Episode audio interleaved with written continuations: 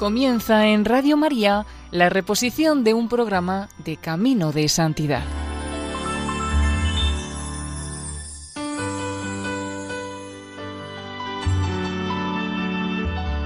Nuestra cordial bienvenida al programa Camino de Santidad, realizado por el equipo de Radio María en Castellón, Nuestra Señora del Lledó. Hoy les invitamos a escuchar el primer capítulo de dos dedicado a Santa Catalina de Siena, patrona de Europa.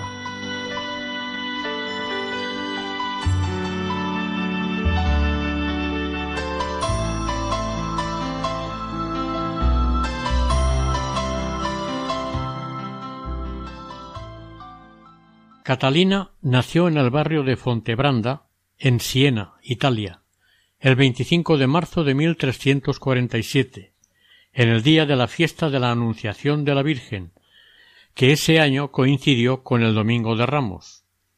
Su padre era de profesión tintorero de pieles. Se llamaba Jacobo Benincasa y su madre Lapa Piangenti. Tuvieron un total de veinticinco hijos y Catalina hizo el número veinticuatro. De su padre heredó la bondad de corazón y la caridad para con los pobres, y de su madre, mujer trabajadora y enérgica, heredó la firmeza y la decisión para vencer dificultades. Catalina era una niña alegre y vivaracha, que le hacía ser un poco el centro de atención y cariño del círculo familiar y de las amistades. Alrededor de los cinco años ya había aprendido el ángelus y lo repetía muy a menudo. Inspirada por el cielo, como ella misma le dijo muchas veces más tarde a su confesor, fray Raimundo de Capua, comenzó a saludar a la Virgen subiendo y bajando las escaleras, arrodillándose en cada escalón, haciéndose agradable a Dios con sus devotas y frecuentes oraciones. Sin duda, el Señor le quiso premiar los actos de su devoción con una visión para incitarla a recibir mayores gracias. Cuando tenía unos seis años tuvo su primera experiencia sobrenatural que la marcó para toda la vida y la dejó orientada hacia Dios. Sucedió, según cuentan, como sigue. Un día tuvo que acercarse en compañía de su hermano Estéfano un poco mayor que ella, a visitar a su hermana Buenaventura, que estaba casada. Hecho el encargo, mientras volvían de casa de la hermana a su casa, al llegar por una cuesta llamada Valle Piata, Catalina alzó los ojos y vio frente a sí y suspendido en el aire un bellísimo trono adornado magníficamente. En él estaba sentado nuestro Señor Jesucristo, Salvador del mundo, como un emperador, revestido con hábitos pontificales y con la tiara en la cabeza, esto es, con la mitra de rey y papa. Le acompañaban San Pedro, San Pablo y el evangelista San Juan. Al ver aquello, la niña se quedó como clavada en el suelo, y con la mirada fija y sin pestañear miraba amorosamente a su Salvador que se le aparecía de aquel modo. El señor la miró fijamente y sonriéndole con dulzura levantó la mano derecha y haciendo el signo de la cruz le hizo el don de su eterna bendición. La gracia de este don fue tan eficaz e inmediata para Catalina que se quedó totalmente embelesada por Jesucristo, que la estaba mirando con tanto amor, y se quedó parada en medio de la cuesta por la que pasaban hombres y animales. Su hermano Estéfano, que, como hemos dicho antes, la acompañaba, no se había dado cuenta de nada y había seguido su camino creyendo que ella le seguía. Cuando al poco se dio cuenta que estaba solo, miró hacia atrás y al ver a su hermana de pie y con los ojos mirando hacia arriba, comenzó a llamarla a gritos. Al darse cuenta de que no le respondía ni se fijaba en él, volvió hacia atrás. La sacudió fuertemente y le dijo a gritos que qué hacía. Catalina, como si despertara, bajando un poco los ojos, le respondió Si vieras lo que yo veo, ni por todo el oro del mundo me distraerías de esta bellísima visión. Cuando volvió a alzar los ojos, la visión había desaparecido.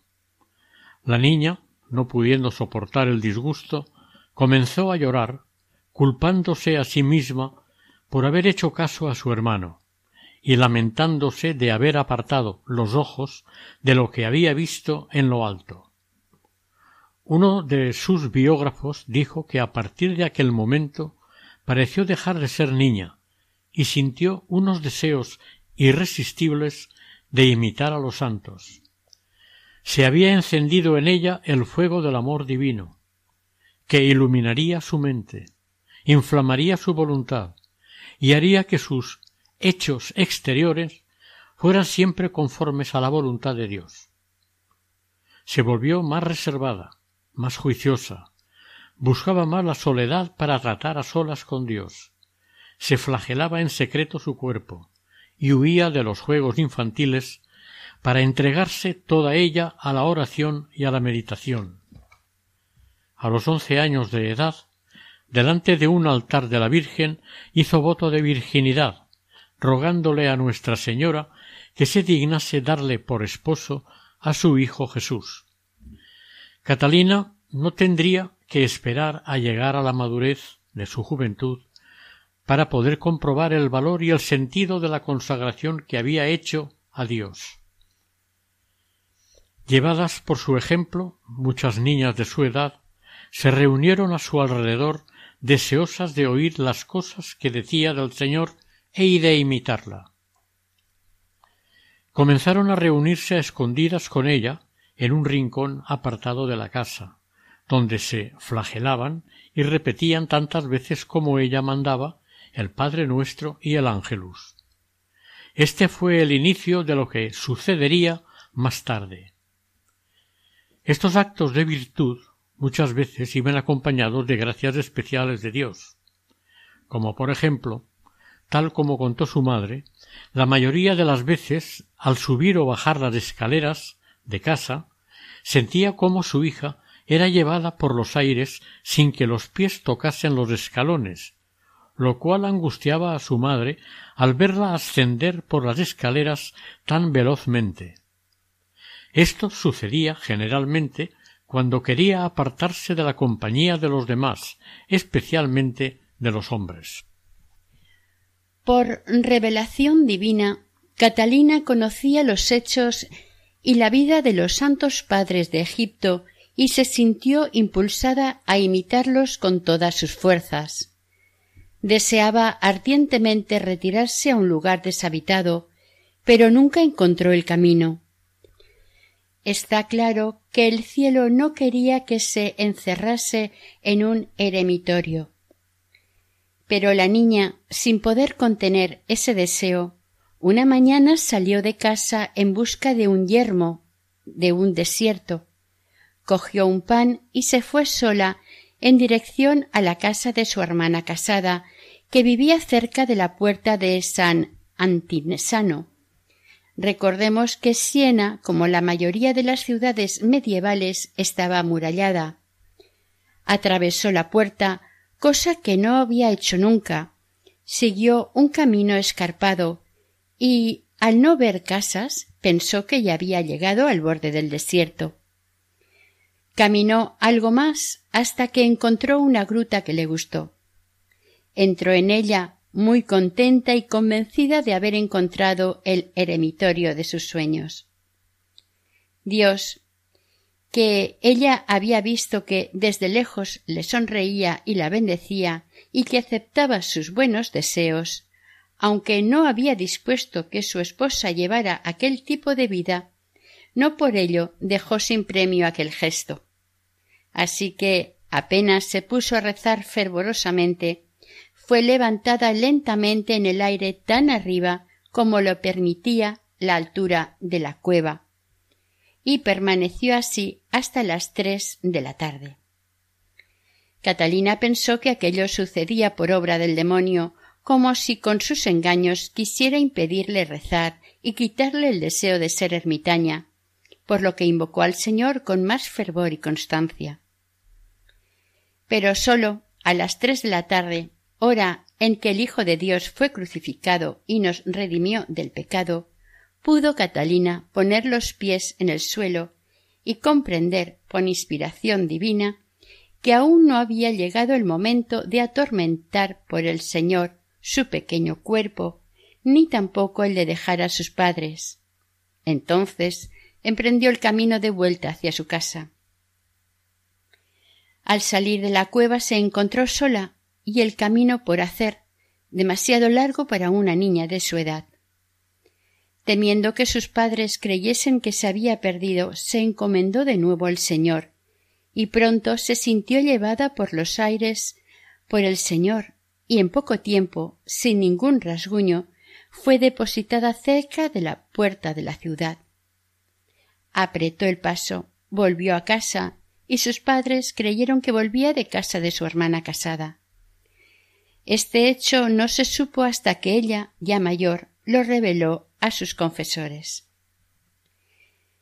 En Italia era costumbre, por entonces, que los padres, cuando sus hijas llegaban a los doce años, las animaran a que empezaran a pensar en su arreglo personal para agradar a los hombres con el fin de casarlas cuanto antes, ya que la misión de las mujeres era casarse y tener cuantos más hijos mejor.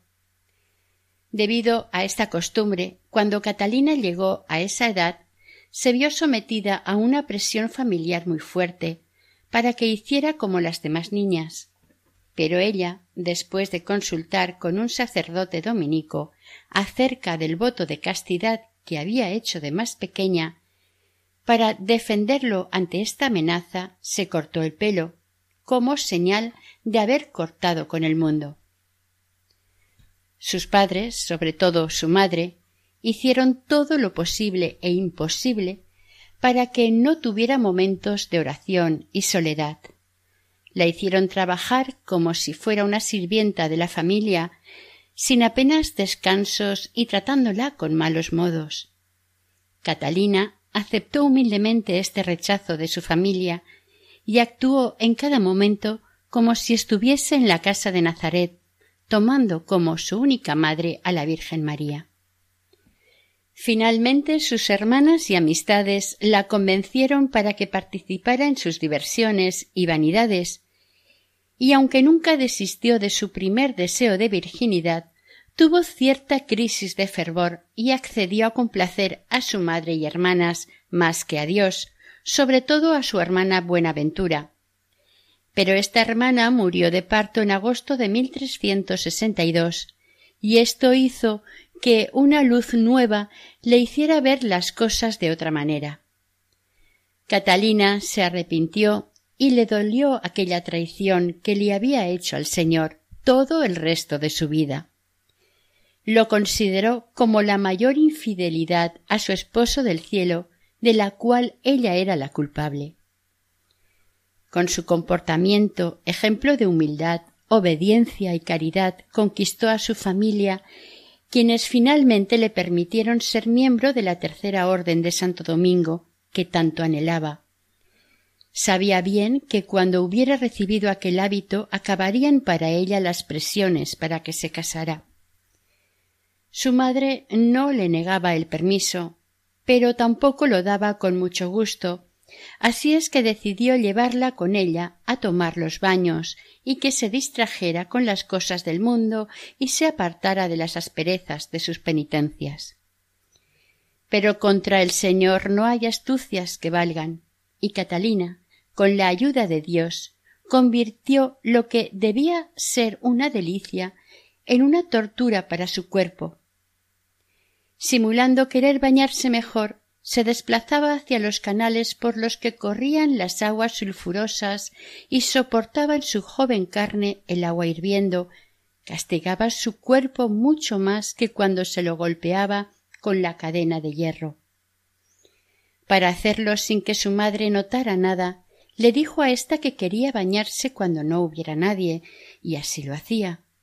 Cuando su confesor Raimundo de Capua le preguntó cómo había podido soportar tanto calor, le respondió Catalina con sencillez.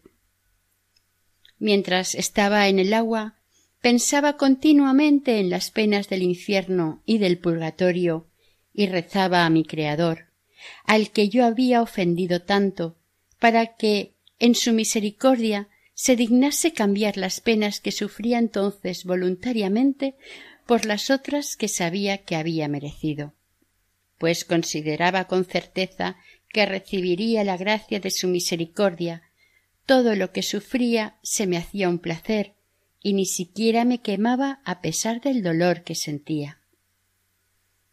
Sus experiencias místicas no le quitaban a la joven Catalina las pruebas.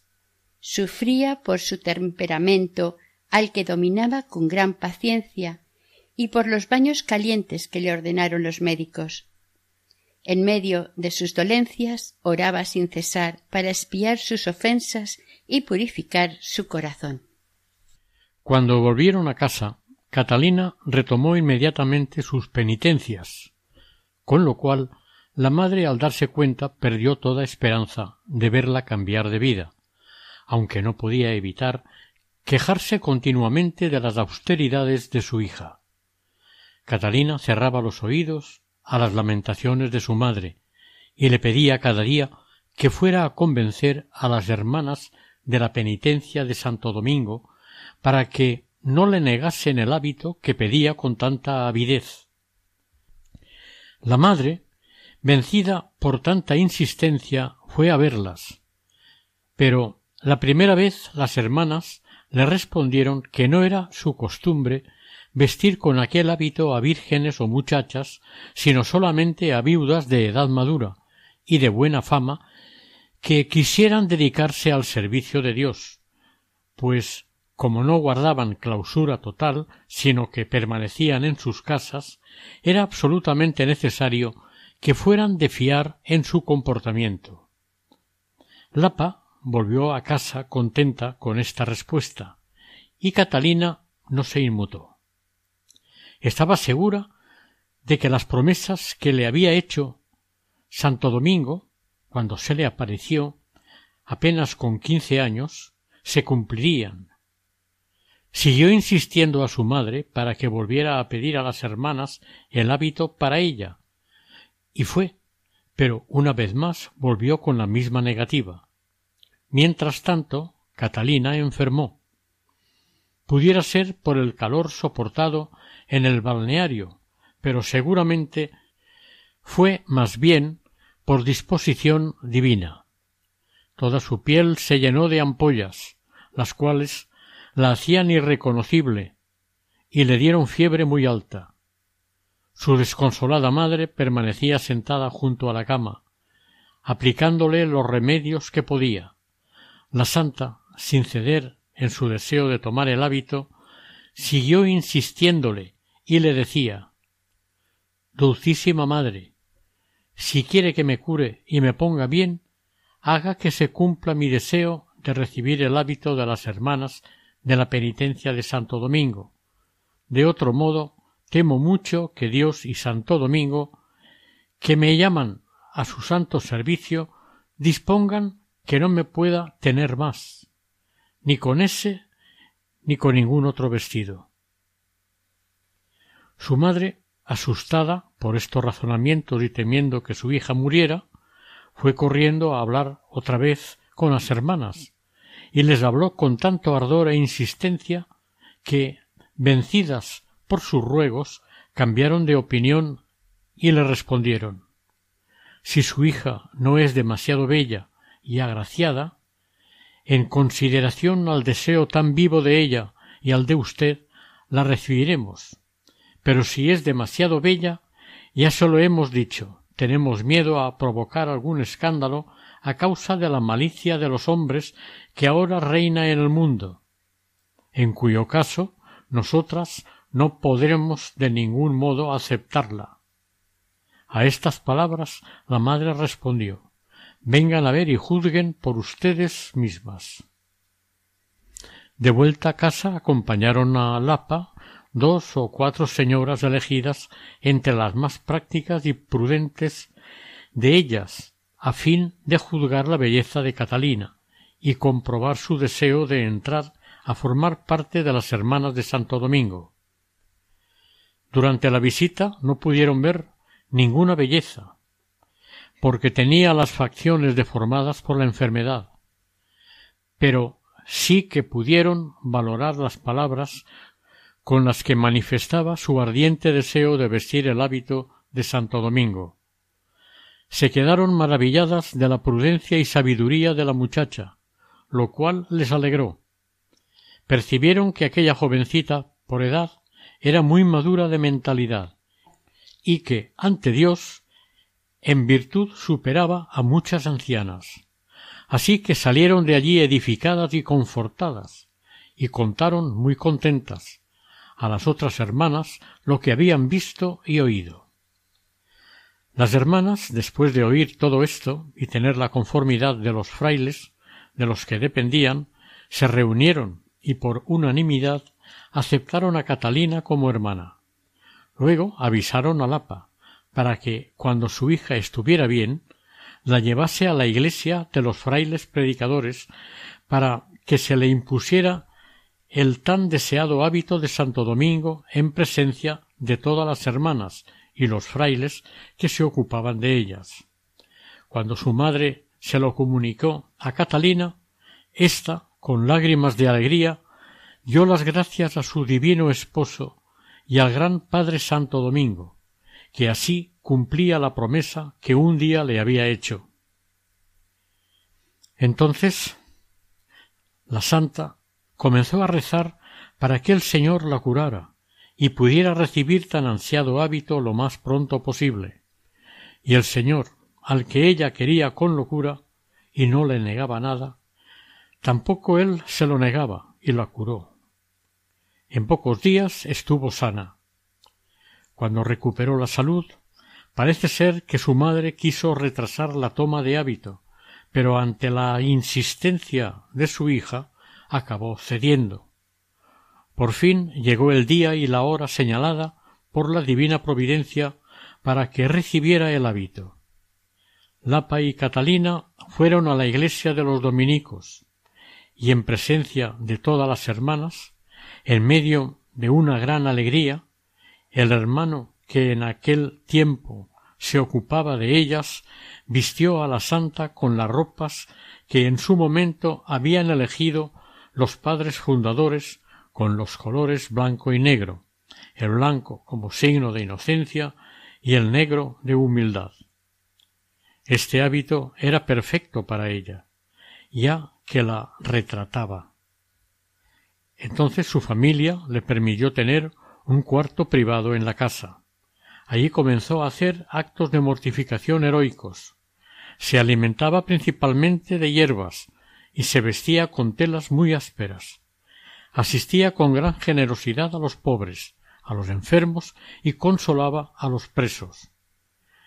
Las terciarias dominicas, llamadas mantelate, por el manto negro que llevaban sobre el hábito blanco ceñido por una correa, vivían con su familia, aunque con reglas propias, bajo la dirección de una superiora y de un director, religioso dominico. Desarrollaban una extraordinaria actividad espiritual y benéfica, consagradas a los enfermos y a los pobres.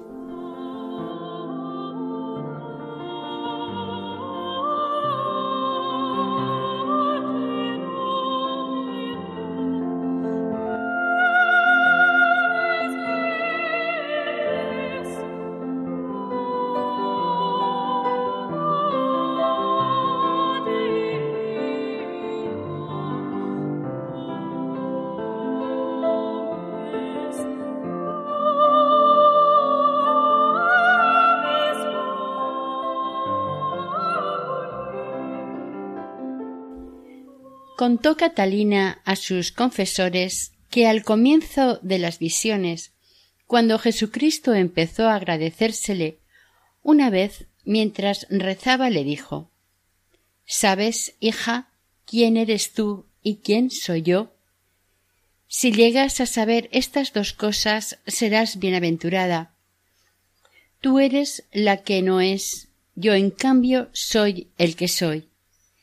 Si tienes en el alma un conocimiento como este, el enemigo no podrá engañarte, huirás de todas sus insidias.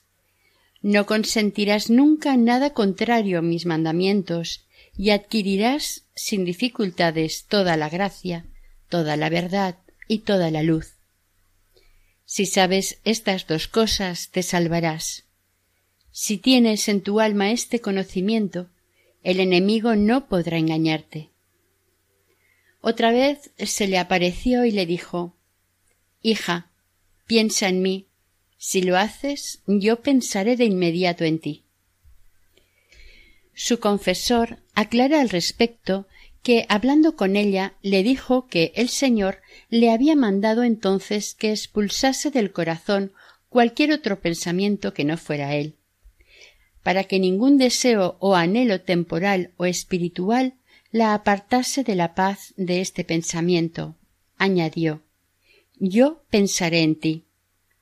Con esta frase es como si le hubiera querido decir No te preocupes, hija mía, por la salud del alma y del cuerpo, porque yo pensaré en ello. Sé y puedo y quiero proveer a ello con prontitud. Busca sólo pensar en mí y comprenderme, porque en esto consiste tu perfección y tu último fin. Y añadió el confesor Por esto, cuando yo o algún otro hermano temíamos un peligro, ella solía decir ¿De qué os preocupáis?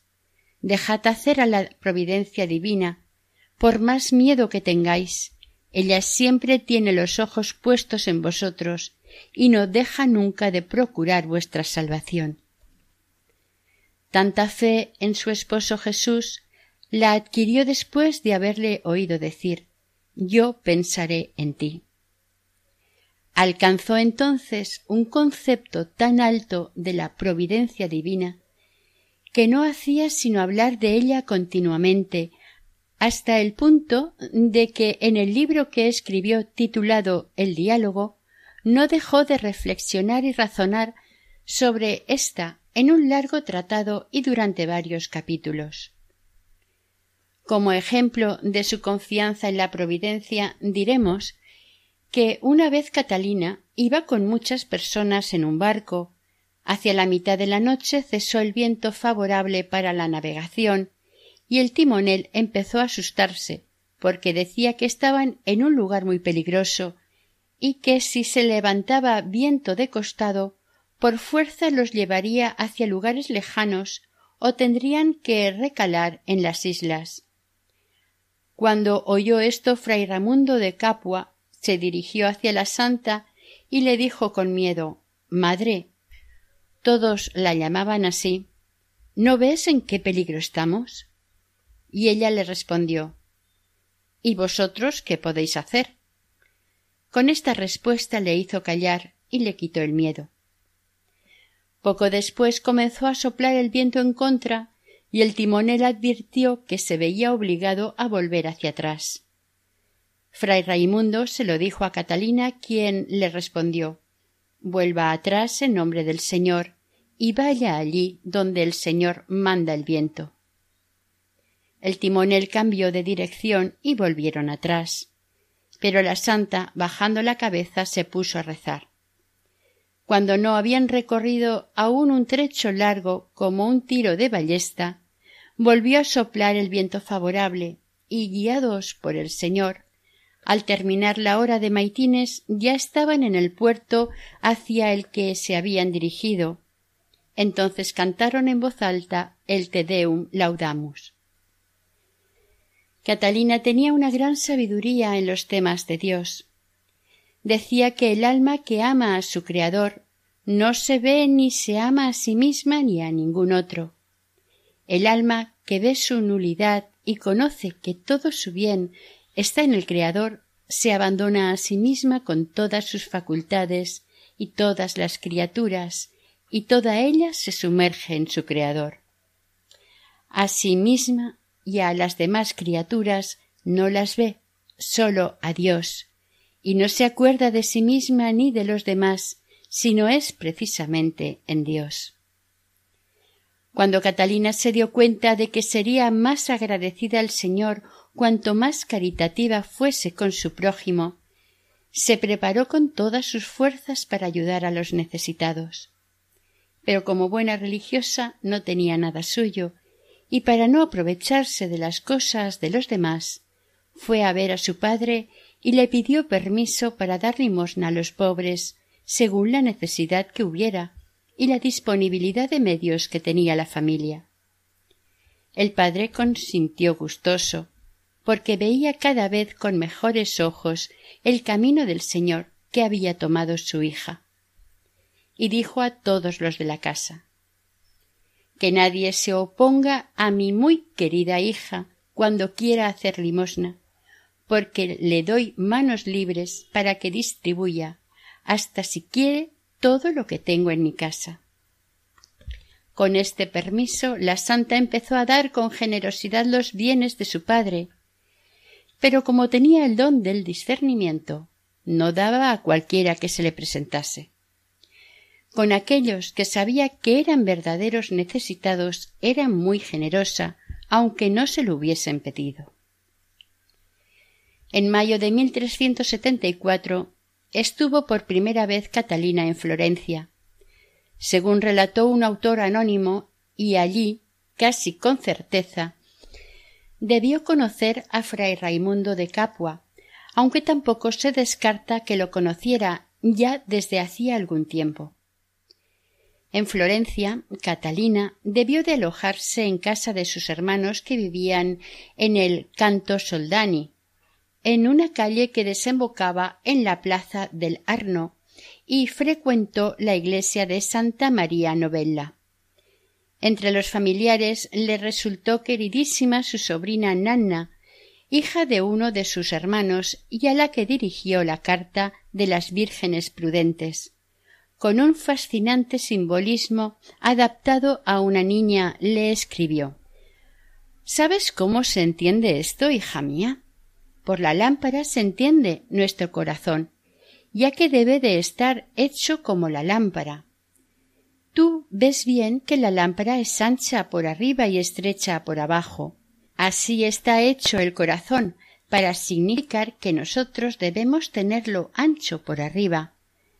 Esto es por los santos pensamientos y santas imaginaciones y por la oración continua, teniendo siempre en la memoria los beneficios de Dios, principalmente el beneficio de la sangre por la cual hemos sido comprados. Con los primeros calores de junio volvió Catalina de Florencia a Siena, seguida de la cuadrilla de compañeras y algunos discípulos. Cuando llegó a su ciudad, según la tradición, tuvo una inspiración decisiva para su vida e historia. Un día de junio, probablemente el 24, fiesta de San Juan Bautista, Entró en la iglesia de Santo Domingo y asistió a la misa celebrada por el padre Tomás de la Fonte, con asistencia de Raimundo de Capua, a quien ella, como hemos dicho, ya había encontrado en Florencia o anteriormente. Durante la misa oyó claramente una voz en lo profundo de sí misma que le sugería confiara su propia alma al padre Raimundo. Desde entonces este pasó a ser su confesor, después de haber sido informado por el padre Tomás de la Fonte de los dones de Dios que poseía Catalina, entre otras cosas. El padre de la Fonte escribió relaciones de los favores místicos disfrutados por Catalina y de las gracias que el Señor le había concedido. Fray Raimundo de Capua nació en 1330 en Capua, Entró jovencísimo en los dominicos y había adquirido una gran cultura teológica y humanista. De 1363 a 1366 o 1367 estuvo en Roa, Bolonia y Montepulciano, y escribió una vida de Santa Inés de Montepulciano y un comentario al Magnificat. Cuando tomó la dirección de la Santa, ya sabía las distintas opiniones que tenían parte de los dominicos respecto a ella, pero apenas se familiarizó con Catalina y conoció los detalles de su vida espiritual, se colocó de parte de los que le eran favorables. A su regreso de Florencia, la santa encontró Siena revuelta por las malas lenguas que la habían querido enredar con su maledicencia ya antes de irse. Pero su venganza fue entregarse totalmente prodigando caridad a todos, con riesgo de su vida y heroicamente. En Siena se extendía la peste, y Catalina se lanzó de cabeza a atender a los apestados. El primer trabajo lo encontró en su propia casa, donde su madre, Lapa, sobrevivía al frente de once nietos pequeños, de los cuales ocho murieron.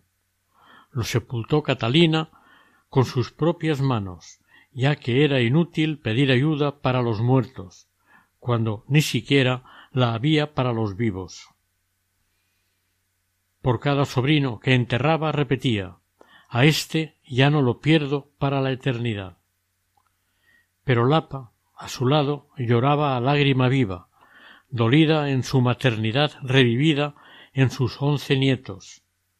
A las muertes de los ocho niños se unió la de su hijo Bartolo, quien había vuelto de Florencia junto con Catalina. En Roma murió otro hijo, Esteban, a quien la santa vio morir por visión sobrenatural, de modo que le dijo a su madre Sabed, pobre madre, que vuestro hijo Esteban ha pasado a la otra vida. Con tanta tragedia, Lapa rompía en lágrimas de la mañana a la noche, y se lamentaba de haber escapado a la muerte seis años antes. Catalina se desplazaba del barrio de Fontebranda hacia la ciudad para ayudar. Varias veces al día pasaba la carreta colmada de cadáveres, y el cochero llamaba de casa en casa. Quien los tenía recientes los cargaba, y el carro seguía adelante.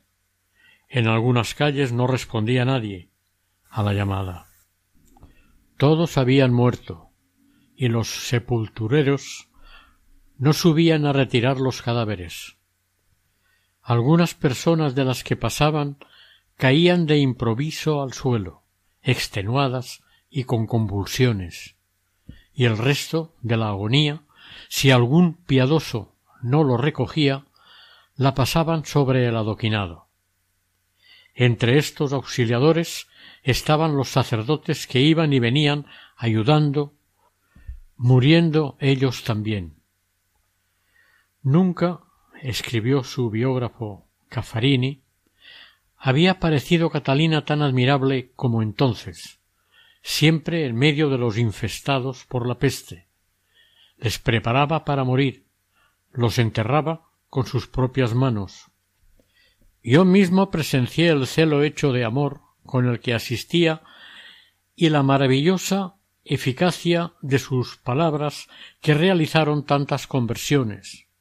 Muchos escaparon a la muerte en virtud de su extraordinario sacrificio, y mientras era incansable en su obrar, invitaba a las compañeras a hacer otro tanto. En cuanto a sí misma, era insensible al temor, y a las repugnancias. Ante la entrega total de Catalina a su pueblo, incluso las personas suspicaces y ásperas creyeron en ella y aprendieron a conocerla.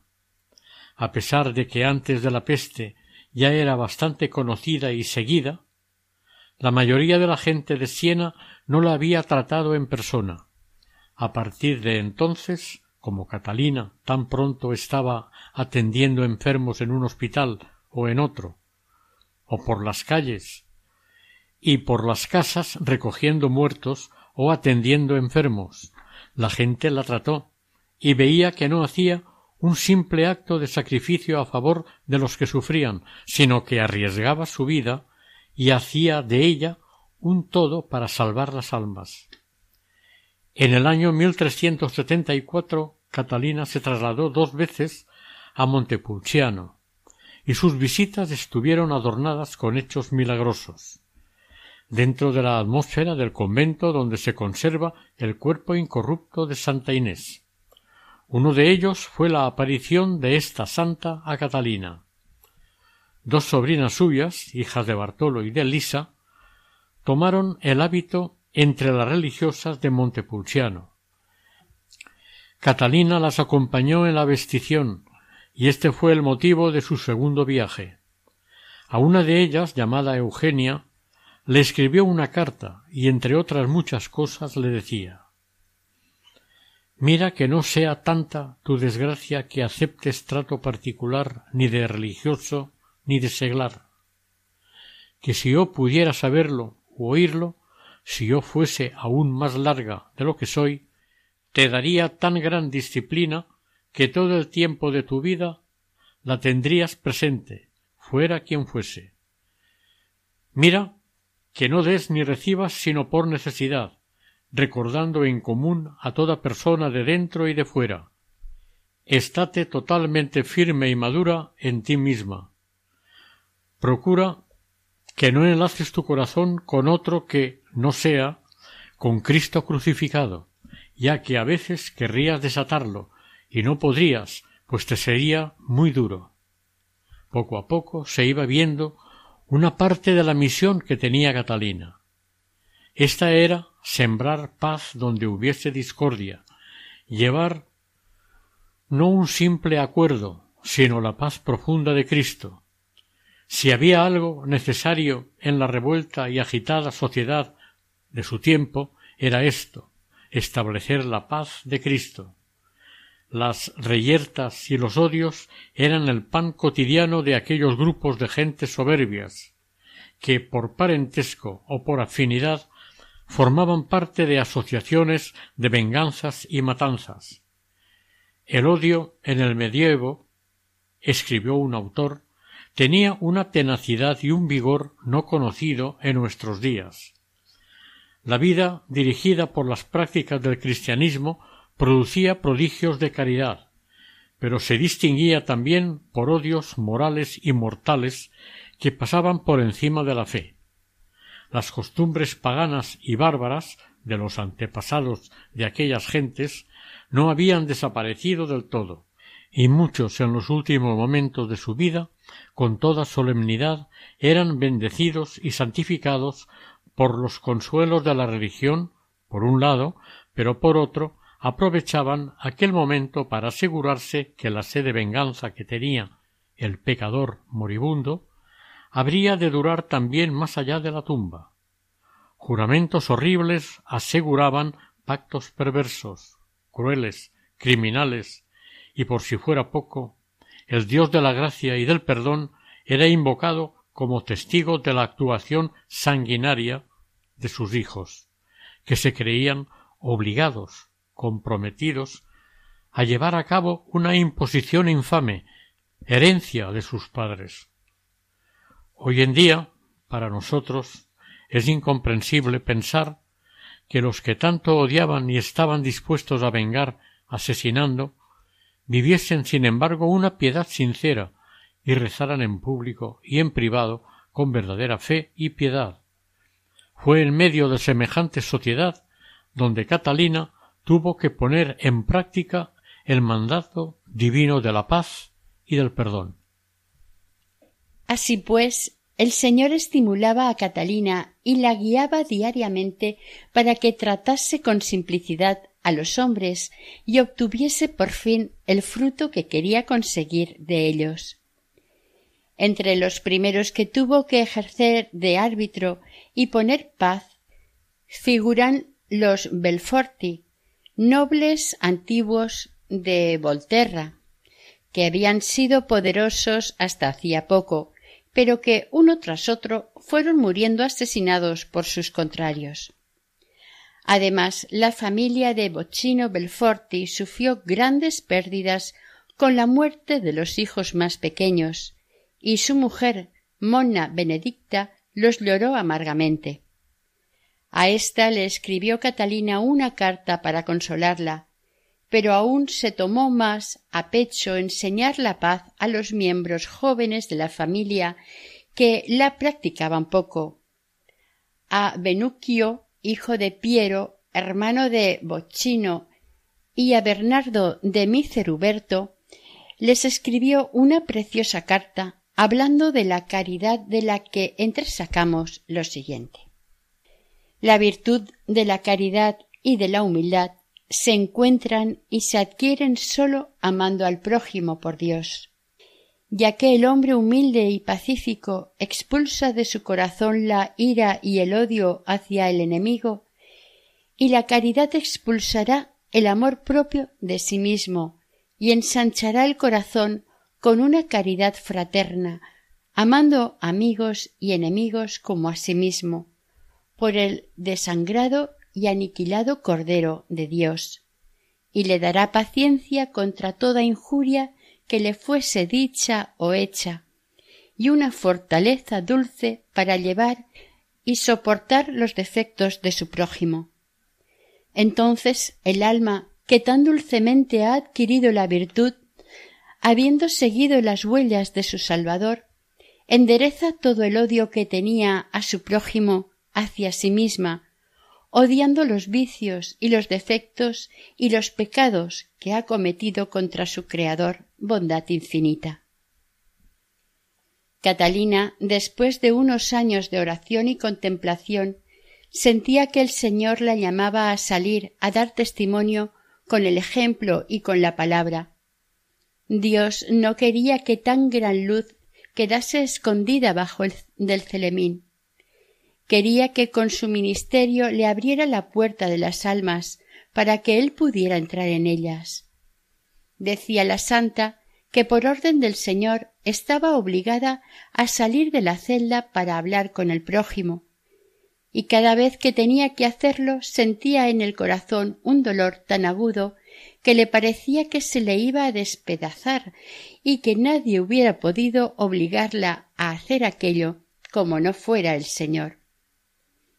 Celebrados los esponsales místicos del Señor con Catalina, poco a poco, con calma y mesura, le fue éste llevando al trato con los hombres, aumentando al mismo tiempo la conversación con Dios y el grado de perfección. Una vez, durante las visitas que el Señor le hacía para irla instruyendo sobre el reino de Dios y para hacerla partícipe de los secretos divinos, después de haber recitado con ella los salmos o las horas canónicas, le dijo Ve, es la hora de comer, y los tuyos quieren ponerse a la mesa. Ve, estate con ellos, y luego vuelve conmigo. Entonces ella se puso a llorar fuertemente y se le quejó al Señor. Le dijo que por qué la obligaba a separarse de él, por qué la obligaba a comer, etc. Y el Señor le respondió Tranquilízate, dulcísima hija, es preciso que cumplas con tus deberes para que así puedas favorecerte por mi gracia a ti misma y a los demás. No pretendo separarte de mí, más aún deseo estrecharte más fuerte mediante la caridad del prójimo. Ya sabes que los preceptos del amor son dos el amor hacia mí y el amor al prójimo. En esto, tal como he dado testimonio, consiste la ley y los profetas. Quiero que cumplas estos dos mandamientos.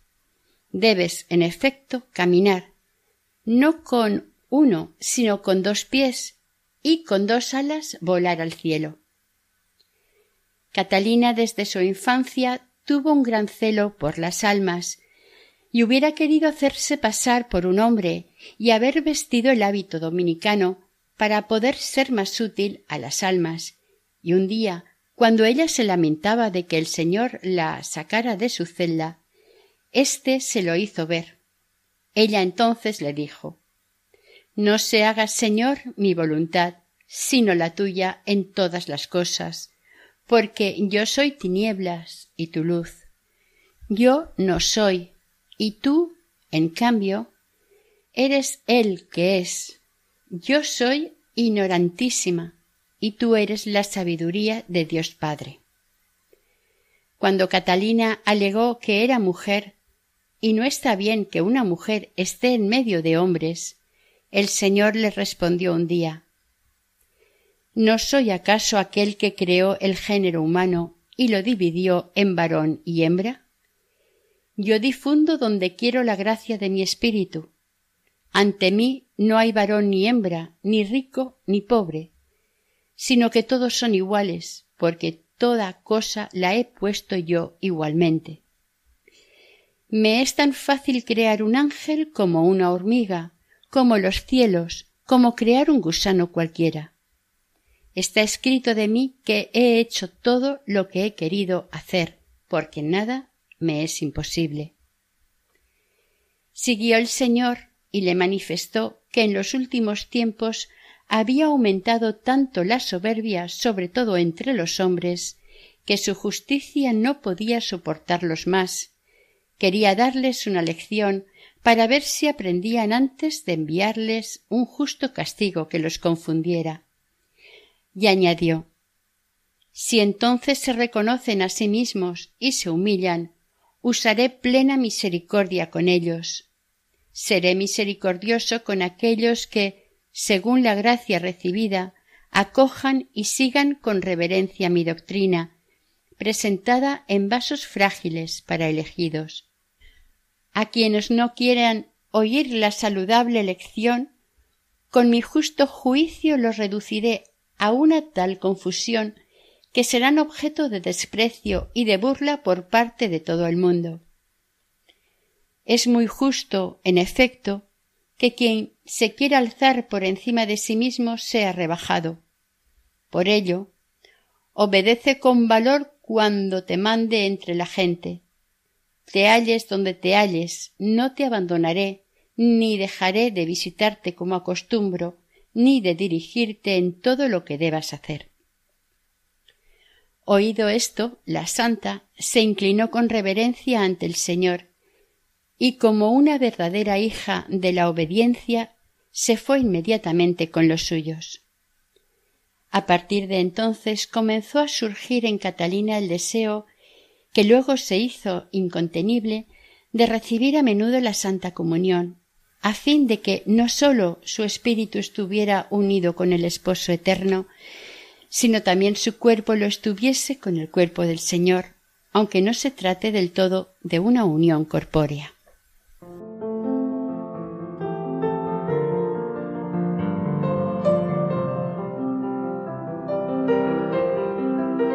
Oración. Señor Dios, tú le mostraste a Santa Catalina de Siena el amor infinito hacia todos los hombres, hechura de tus manos, que arde en tu corazón. Ella compartió generosamente esta revelación y la vivió en todas sus consecuencias hasta el heroísmo. Concédenos que podamos seguir su ejemplo, confiando en tus promesas y aumentando nuestra fe en tu presencia en cada sacramento, especialmente en los sacramentos de tu perdón y en la Eucaristía. Te lo pedimos por Jesucristo tu Hijo, que vive y reina contigo en la unidad del Espíritu Santo, y es Dios por los siglos de los siglos. Amén.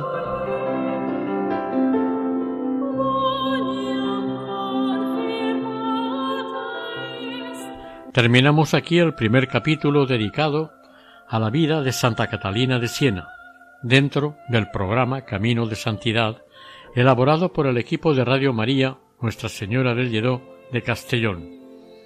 Deseamos que el Señor y la Virgen les bendigan.